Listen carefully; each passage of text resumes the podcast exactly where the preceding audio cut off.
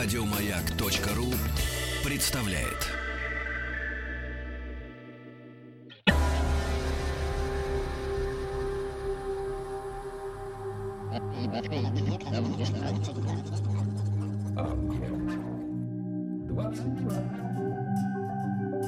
Объект 22.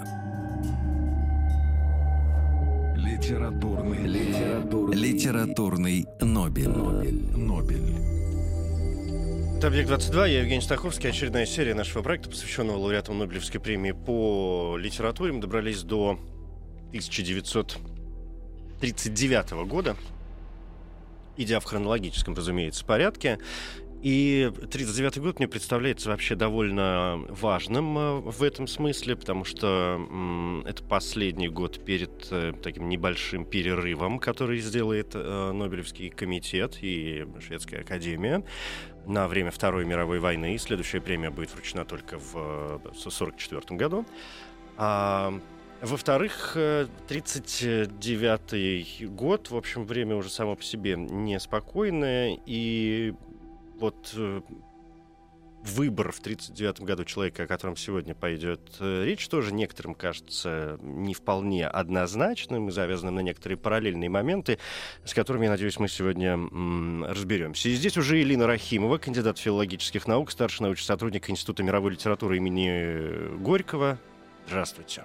Здравствуйте. Да, спасибо, что нашли на меня время. Очень хочу с вами поговорить сегодня о первом лауреате Нобелевской премии от э, Финляндии, соседней э, к Швеции стране.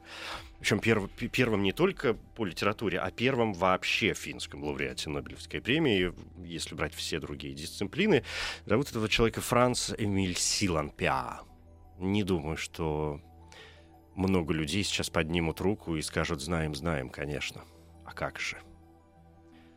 Такой м- ну, мне кажется, совершенно неизвестный, конечно, у нас э, человек. Хотя я как-то традиционно звонил своим друзьям, и в, данном случае в Финляндию, и понятно, что никто не читал Силанпеа, но так умно по телефону покивали, что, ну, конечно, знаем. Ну, да, да. Что за человек? Почему такое отношение к нему? И вообще, э, заслужил ли он тогда Нобелевскую премию? И должны ли мы помнить его сегодня? Это вот такие какие-то ключевые м, вопросы к вам. И, и начать, может быть, стоит тоже почти традиционно с того, насколько нам важна биография этого человека, чтобы мы понимали его творчество. Франц Эмиль Силанпе. А, сообщу его годы жизни, чтобы никому не гуглить. 1888-1964, а, имеет биографию, которая довольно типична для финских писателей, начиная с XIX века. То есть она включает в себя алкоголизм и попадание в сумасшедший дом или нервный срыв. То есть нормальная история для, для финских писателей? Да, а, такое было с Юлиусом Викселем, шведоязычным угу. поэтом-романтиком, совершенно не, наверное, незаслуженно забытым в Финляндии, на мой взгляд, совершенно блестящим. Он вообще совсем сошел с ума. А Алексис Киви сошел с ума в конце жизни. Создатель первого романа на финском языке, который приходится на 1870 год. Такой типичный тоже поздний романтизм. А, величайший финский поэт, которого вот как раз не хотели, так читали в школе, как мы Пушкина, хотя он ближе к блоку. Он а, с ума совсем не сошел, а, но у него был нервный срыв и нервное истощение. А, и он, кроме алкоголя, попробовал и наркотики. Uh-huh. Прожил он мало, порядка 50 лет. А, а Силампе прожил 75 лет, оправился от и от последствий алкоголизма, и от Э, сумасшествия. А, и его жизнь оказалась, кстати, связана с радио. А, то есть он а, уже в послевоенные годы, когда фактически государственная телерадиовещательная корпорация ЮЛЕ, у нас в Юле uh-huh. обычно передают, руководила фактически Хелла Волиоким, ну и замечательная финская писательница, и родственница одного из финских политиков, и одна из знаковых деятелей российско- советско-финской дружбы и сотрудничества. Он вот там нашел свое место как дядюшка, ведший рождественский цикл передач. А, что касается получения Нобелевской премии по литературе, он ее очень долго добивался. Он чуть ли не восемь раз номинирован. Ну, с 30-го года, впервые в 1930 году, да, он был э, номинирован, что, в общем, мне кажется, как раз 8 лет э, разрыв, да, ну, 9, окей, э, не очень долго. Некоторые страдали и подольше. Если, ну, и он все-таки ее получил, что большой плюс. А есть авторы, какой-нибудь там Улов Дунг, который э, номинировался на протяжении 20 лет, но в итоге так ее и не взял. Так что, ну, так, ну, бог с ним. Он был не только первым финским писателем, получившим Нобелевскую премию, но и единственным. До сих пор же, по-моему, нет никого. Из писателей, во всяком случае, да? да? В других номинациях там есть финны, а в писателях он один.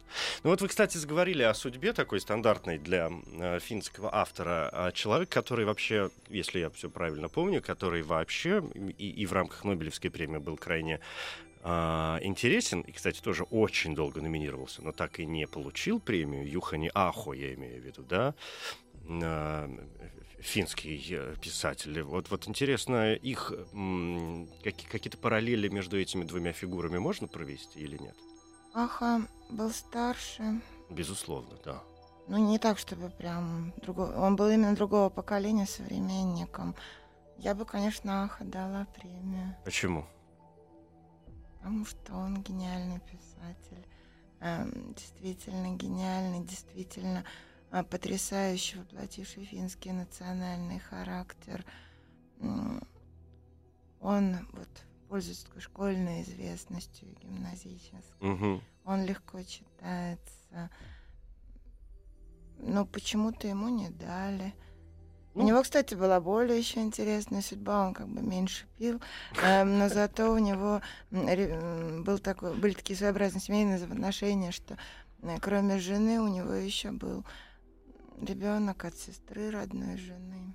А, ну, то есть для, вообще для вот, вот так все нормально. начала ну, века, 20-го. Угу. Ну, ну, не вполне стандартная ситуация, скажем ну, там откровенно. много стандартных да. был. Я бы Лейна дала, угу. конечно, поэту. Ну и прозаик он был блестящий. А Си Лампя, он, конечно, прекрасный, замечательный писатель, но он тем же успехом мог бы остаться писателем второго ряда, то, что он стал воплощением а финская литература, это очень странно. Звездой был Аха, а, звездой был его современник, младший Мика Валтери, пользующийся огромной читательской популярностью. У Силампа какой-то особенной и читательской-то популярности не было. Его двигал а, профессор Марти Хавио, знаменитый как фольклорист – а, не знаю почему, чтобы, наверное, Валтери не дали. Вы думаете, там какие-то ну, вот эти думала, подводные вот камни, подковерные не игры какие-то? Да, в чем-то, потому что он не входил в объединение Кила, а, Клин. А что это за объединение? А, ну, левое достаточно. Он не входил в состав экспрессионистских пламеносцев. Он не был неоромантиком. Он, наверное, был воплощал такое общее мейнстримовое, то, что могло быть востребовано, в принципе, в европейской литературе. То есть, эм, ну, понятно, что в эпоху уже после Пруст. Угу.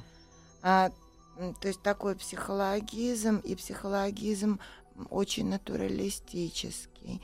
Я бы сравнила как бы главную идею э, прозы Сейлампе а, сравнила бы, как ни странно, с песней Виктора Цоя «Муравейник». Так. И для этого есть очень серьезные основания, потому что а, Силампе учился в университете и закон.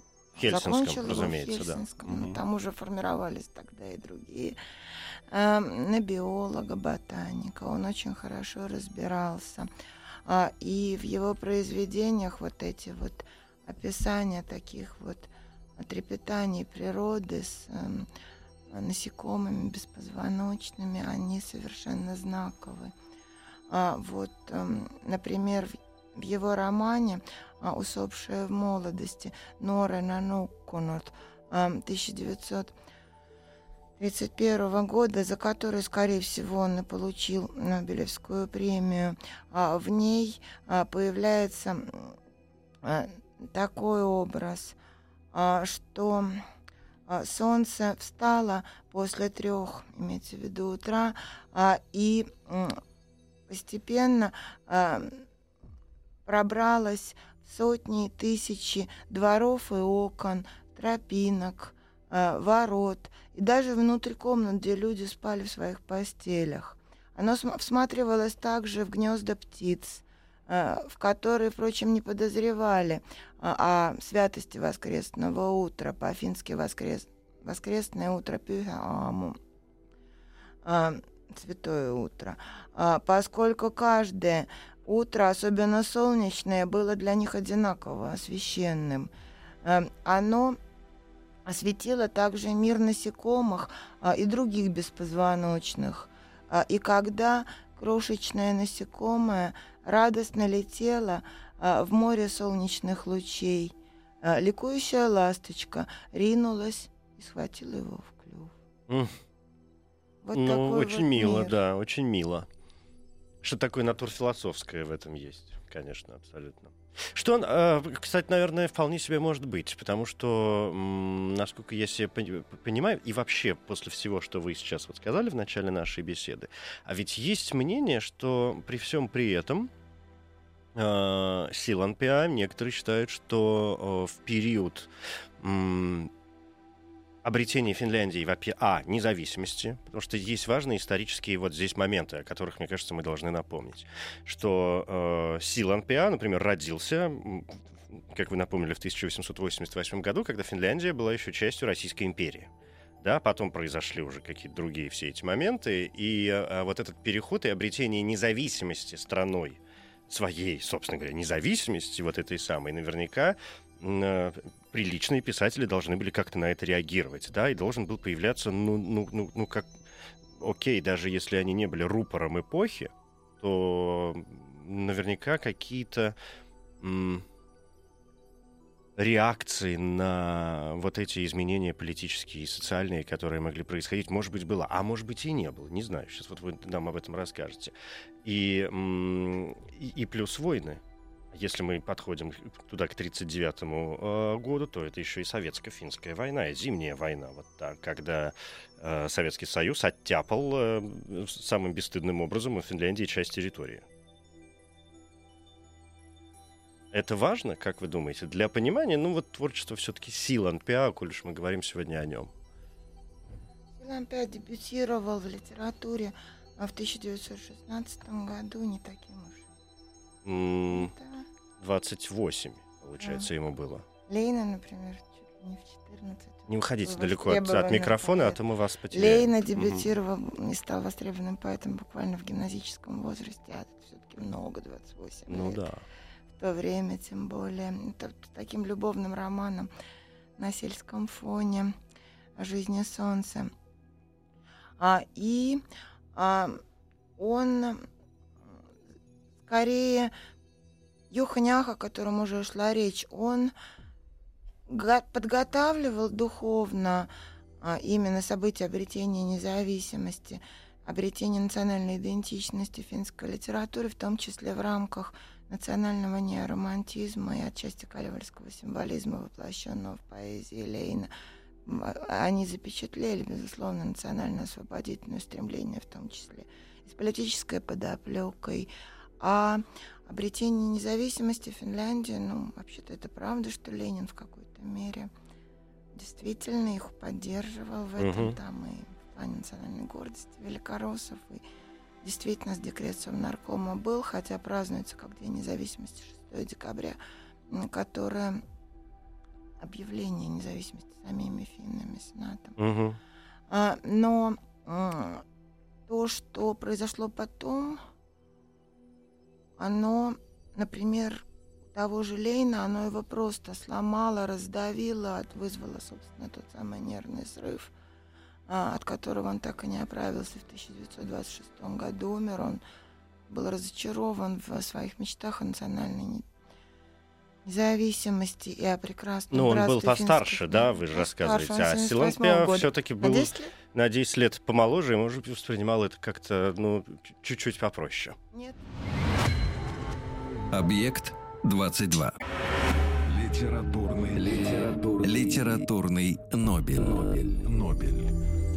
Франц Силанпиа, э, лауреат э, Нобелевской премии по литературе 1939 года, на сегодня м, э, занимает. Илина, вы сказали нет. То есть получается, что на Силанпиа все вот эти вот события и э, м, обретение Финляндии независимости, а рядом с ним все остальное, то есть революция в России, гражданская война 18 года в Финляндии и так далее, и так далее, все это, получается, где-то рядом с ним происходило.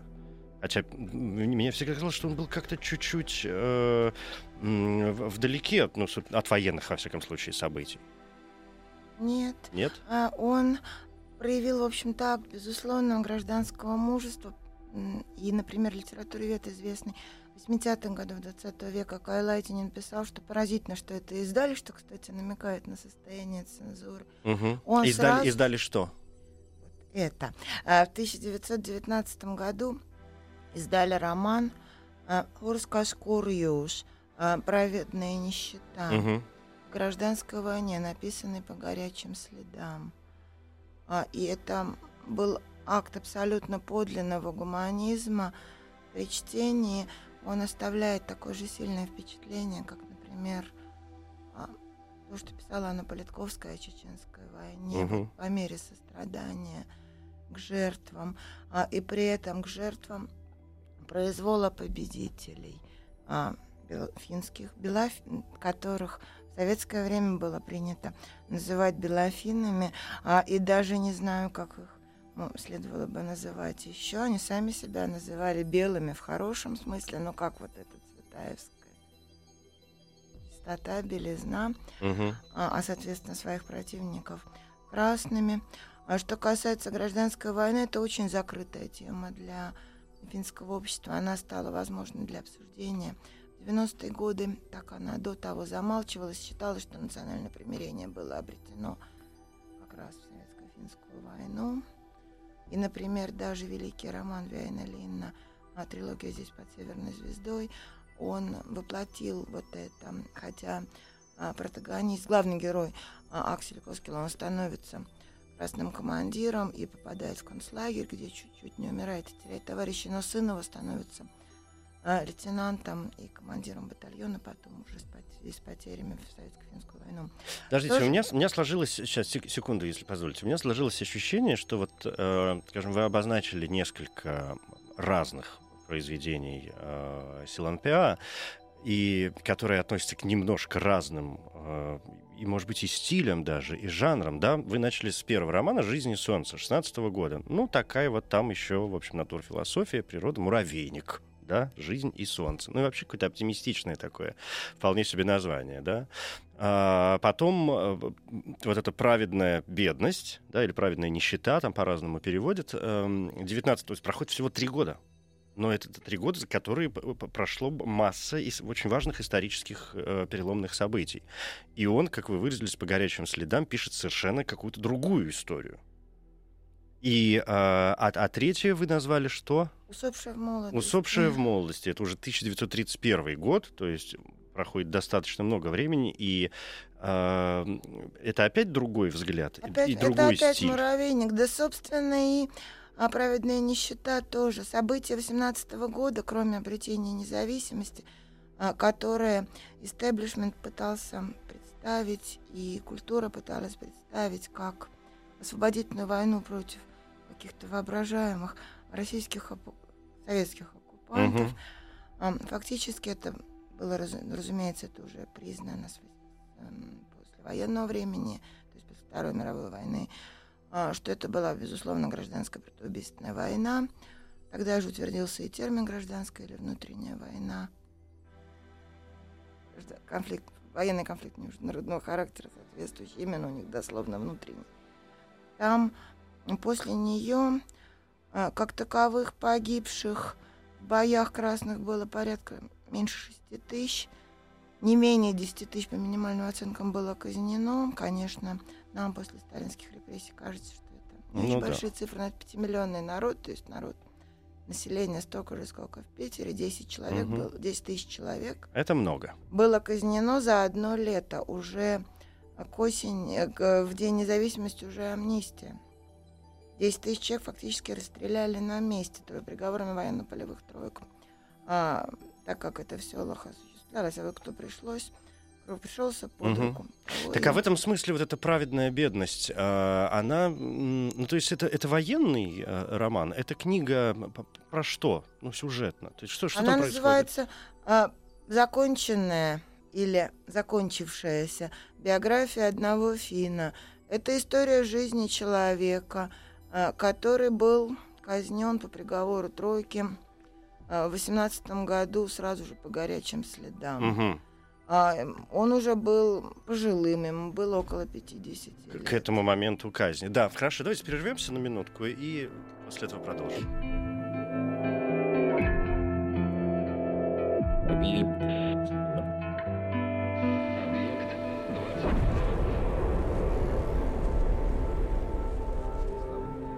Объект 22.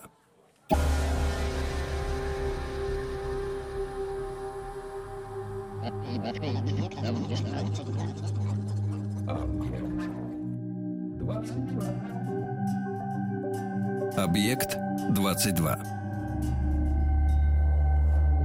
Литературный, литературный, Литературный Нобель. Нобель, Нобель. Это «Объект-22», я Евгений Стаховский, здесь Элина Рахимова, кандидат филологических наук, 38-й лауреат Нобелевской премии по литературе, э, фин Франц Эмиль Силанпе она сегодня занимает. Я, знаете, о чем подумал сейчас вот совершенно случайно, не знаю, насколько важно это откровение, но тем не менее. Как ни крути, ну, во всяком случае, по моим ощущениям, самым известным финским писателем является все же Туви Янсен. Ну, ну как ни крути, по ну ее точно знают, ну все. Она со своими мумитролями умудрилась, конечно. Но правда, если я ничего не путаю, а я почти уверен, что я не путаю, она была все-таки шведскоязычной, да? А, В Финляндии, как известно, два а, государственных языка, финский и шведский.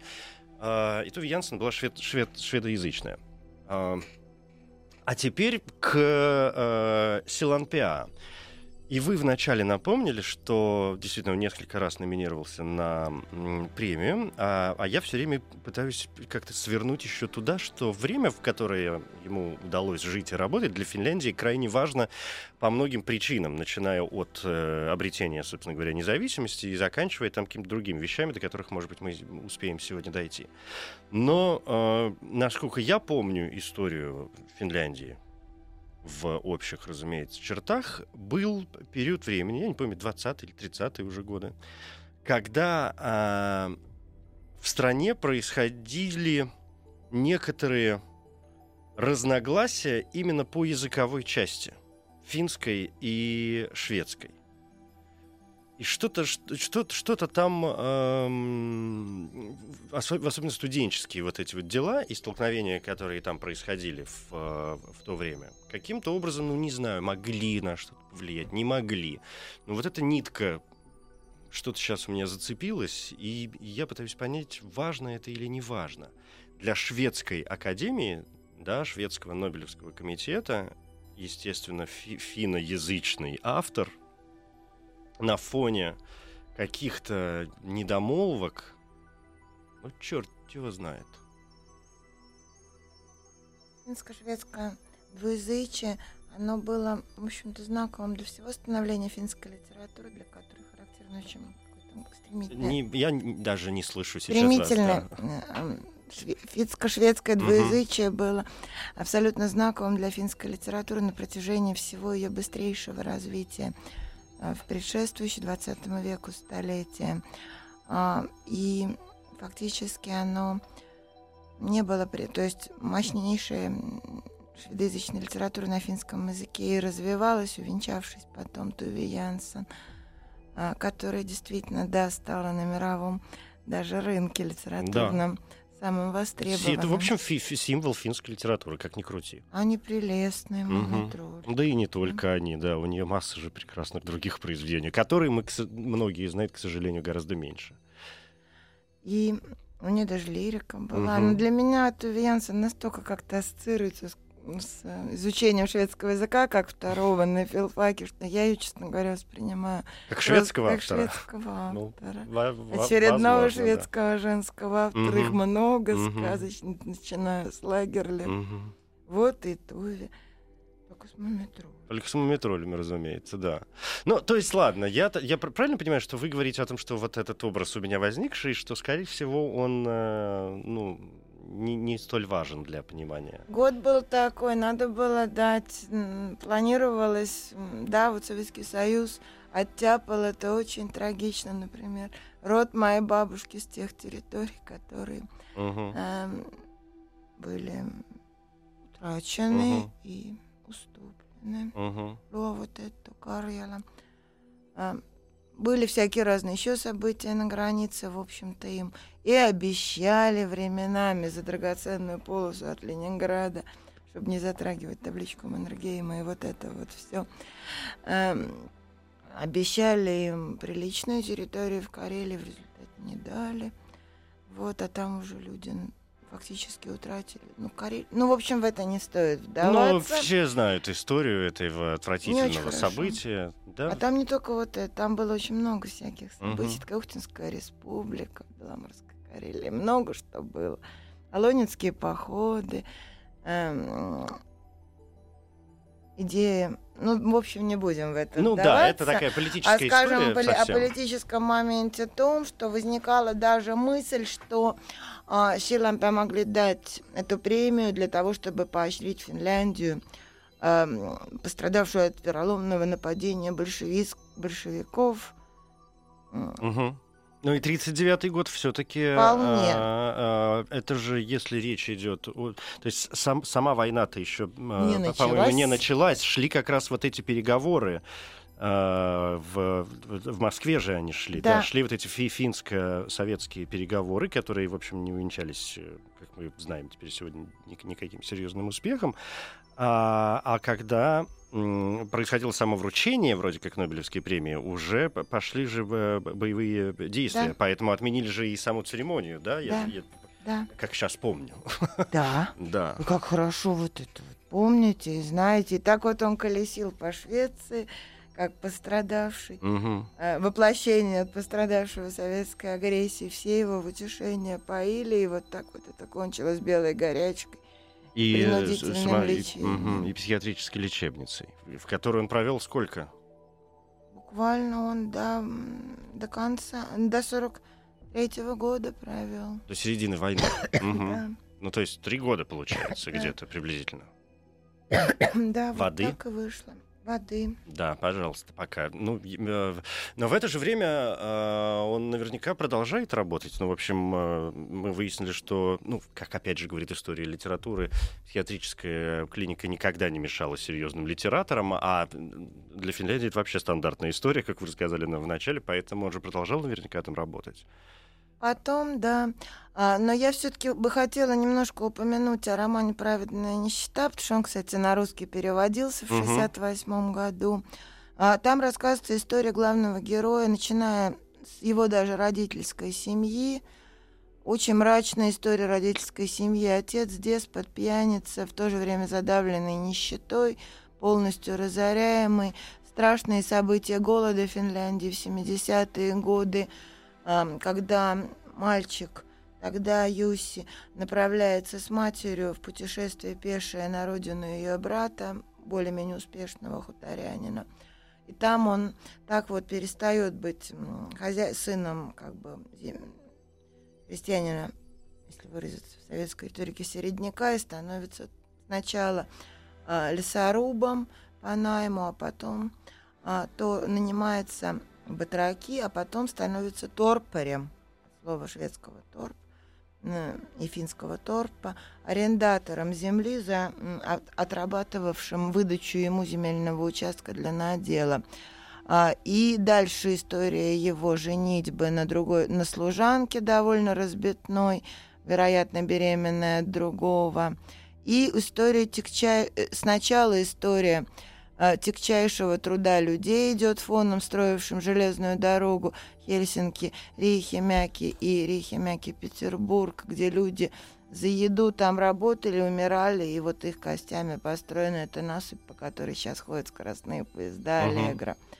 А, и а, дальше он э, в, тяж, в тягчайшем труде и, значит, пьянстве ам, с женой поднимает вот эту торпу и свой участок, терпит несправедливость хозяина земли, и в 18 году становится одним из членов красногвардейцев. А начинается роман с его гибели.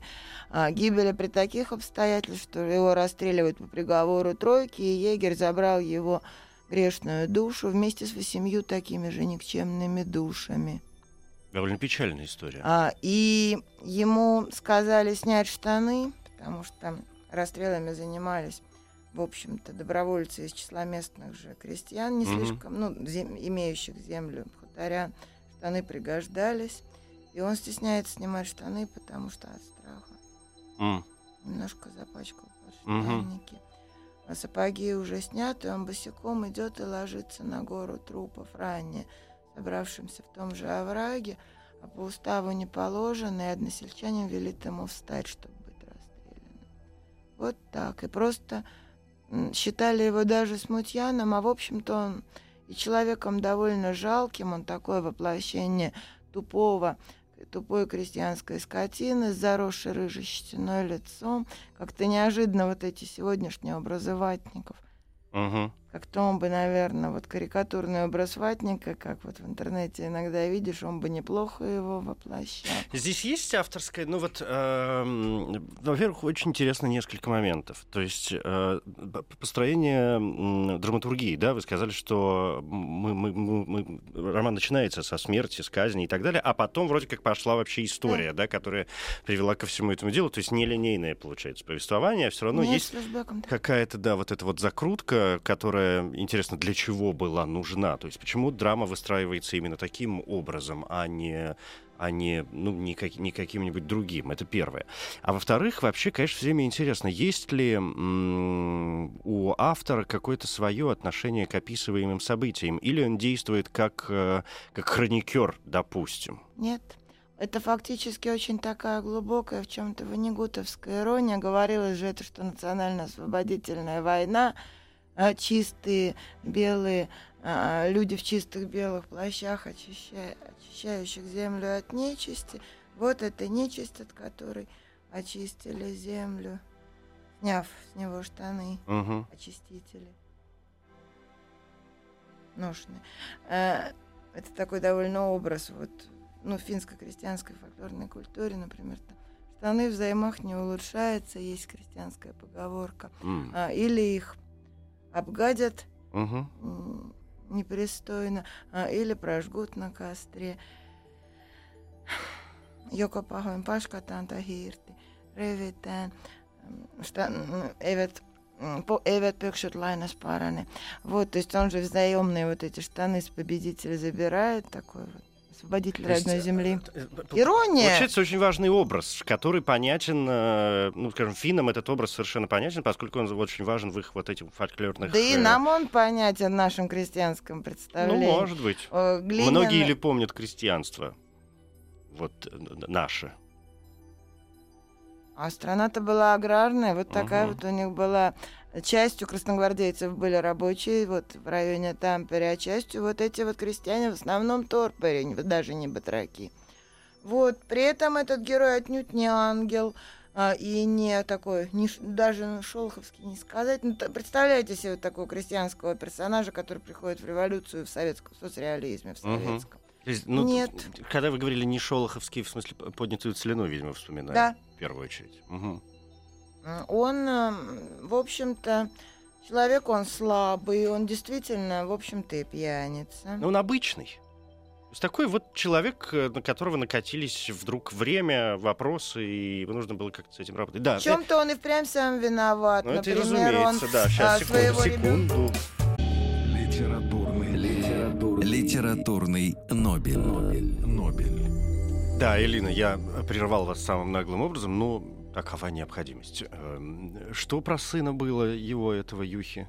Своего сына он искалечил, поскольку тот плакал после тяжелого рабочего дня, он швырнул его, и так что тот стал э, калекой. То есть и домашнее насилие, вот это.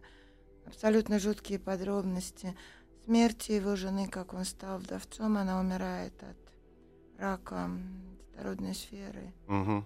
Все это описано, в том числе и та сцена, где пастор э, запрещает ему, поскольку в целях христианского просветительства, с ней вести супружеский долг. Что с ней делать? Осуществляет супружеский А, долг, мгм. потому что оттуда у нас вся зловонная кровь течет. Мгм. Там вот все вот так написано. Э, То есть это Это очень довольно было шокирующе. да. Как Золя в чем-то. Ух ты. Примерно по степени грубости, там вот пьянки. эти И что, праведная бедность, э, вот это от- м, остается главным произведением его? наиболее, ну, она, наверное, наиболее нашумевшая, особенно интересная российскому э, читателю, потому что она была переведена. А так, главным считается усопшая в молодости. Кстати, под определенным влиянием Тургенева, созданная, как установила безвременно ушедшая литературовед 80-х, 70-х, 80-х годов Ан-Мари Сараес. А, именно, да, вот Тургенева. А, Можно провести параллели, но поскольку она не переводилась. Там рассказывается об упадке крестьянского рода примерно в том же стиле. А, Сначала умирает отец вдовец, а потом его дочка угасает от туберкулеза. И вот там такая считается знаковая и вошедшая во все ну, вузовские курсы истории литературы, сцена, где она лежит и смотрит э, на то, как ласточки эм, залетают на чердак. Вот уже ласточки упоминались, как съевшие насекомых в летней ночи. Мгм. Такая вот. так- Но вот у него вот почему вообще, видимо, удалось издать вот тогда праведную нищету и принять ее даже вот белым. А в ней не было вот этого скорбного упрека вы зверя, господа. В нем была какая-то одновременно жажда вот изложения правды, в то же время какая-то такая приподнятость над э, сторонами. Какой-то такой масштаб, вот как будто он насекомых наблюдает. луп. И изучает, соответственно. О том, насколько мы все, конечно, природные дела. Я понял. э, У нас совсем остается мало времени, а я бы хотел еще о двух э, вещах успеть сказать за эти там несколько минут. Во-первых, эм, окей, знаменитое, все-таки, как мне кажется, рождественское письмо диктаторам, которое он написал в 1938 году. Это, прямое обращение к э, трем отвратительным людям, к трем диктаторам, правившим в то время Европе. Да, это, конечно, Сталин, Гитлер и Муссолини, к которым он э, обратился как... Ну, для этого надо пересказать все письмо. Оно, кстати, переведено на русский язык, его можно найти, почитать, да, кому будет э, интересно. Ну вот, м, интересно, насколько это повлияло на его дальнейшую судьбу. Ну, такое прямое обращение. А второе, о чем хотелось бы, конечно, сказать, это э, позднее творчество, потому что и те книги, о которых вы сказали, ну, это все, да, 19 год, 16 даже 31 Нобелевская, э, Нобелевская премия 39 года, а умирает он в 1964 То есть хочется сказать, а минуточку, а вот уже и после войны эти 20 лет там что-то происходило вообще? Что человек делал? Уже после Второй мировой, после э, выхода из клиники, и чем человек занимался? Там есть что-то, на что стоит обратить внимание? Или, как это периодически бывает, все самое хорошее в такой относительной молодости, а потом... Ну, он новеллистику писал такой очень приятный. Опять 34 год, тоже до. Но это тоже Вот до, Люди в да. летние ночи. А после 40, а вот а после экранизировалось. 40-х, в 50-е, там что-то же должно быть. Нави- э, сборники новелл. То есть малая форма, рассказы. Да, там вот, например, с таким знаковым названием «От уровня земли». Ну, из того же крестьянского, в общем-то, быта его-то он и живописал. Он был уроженцем а, Верхней Сатакунты. Вот, нет, все-таки главное, это, конечно, 30-е годы. 30-е годы самые. Но он же сам писал о том, что 30-е годы принесли мне одно разочарование. А, а и при этом, как выясняется, все самое интересное он создал приблизительно вот в, в, в это время. Конфликтный был парень. Судя по Нет, всему. он Нет? очень хорошо представлял Финляндию. Его, в общем-то, послали 8 лет пробиваться на Нобеля, представлять Финляндию как культурное достижение. Почему-то он был избран на эту роль. Может быть, не членством в литературных Может быть. А такой вроде как ничей. Да, отдельный. Но э, интересный, конечно, товарищ. Видимо, как-то надо взяться, мне кажется, за него стоит посмотреть, что там происходило. Спасибо большое. Э, Елена Рахимова, кандидат филологических наук, старший научный сотрудник Института мировой литературы имени Горького. Спасибо. Литературный, литературный, Литературный Нобель. Нобель. Коротко говоря, Франц Эмиль Силанпиа, финский писатель, первый лауреат Нобелевской премии от Финляндии, годы жизни 1888-1964, наиболее известные произведения романы «Праведная бедность», «Усопшие в юности», «Путь мужчины» и «Люди в летние ночи». Силанпиа 38-й лауреат Нобелевской премии по литературе. Это 1939 год, впервые номинирован в 1930-м. Среди номинантов 1939 года были, в частности, Герман Гессе, Марк Алданов, Йохан Хейзинга, Поль Валери, Бенедетта Кручи, Олдес Хаксли, Ханс Фаллада.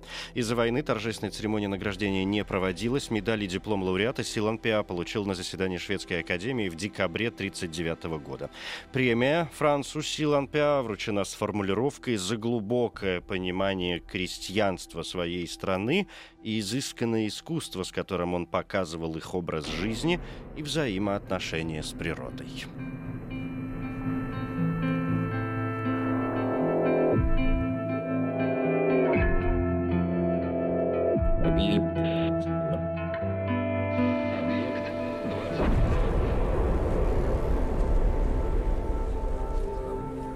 Объект 22.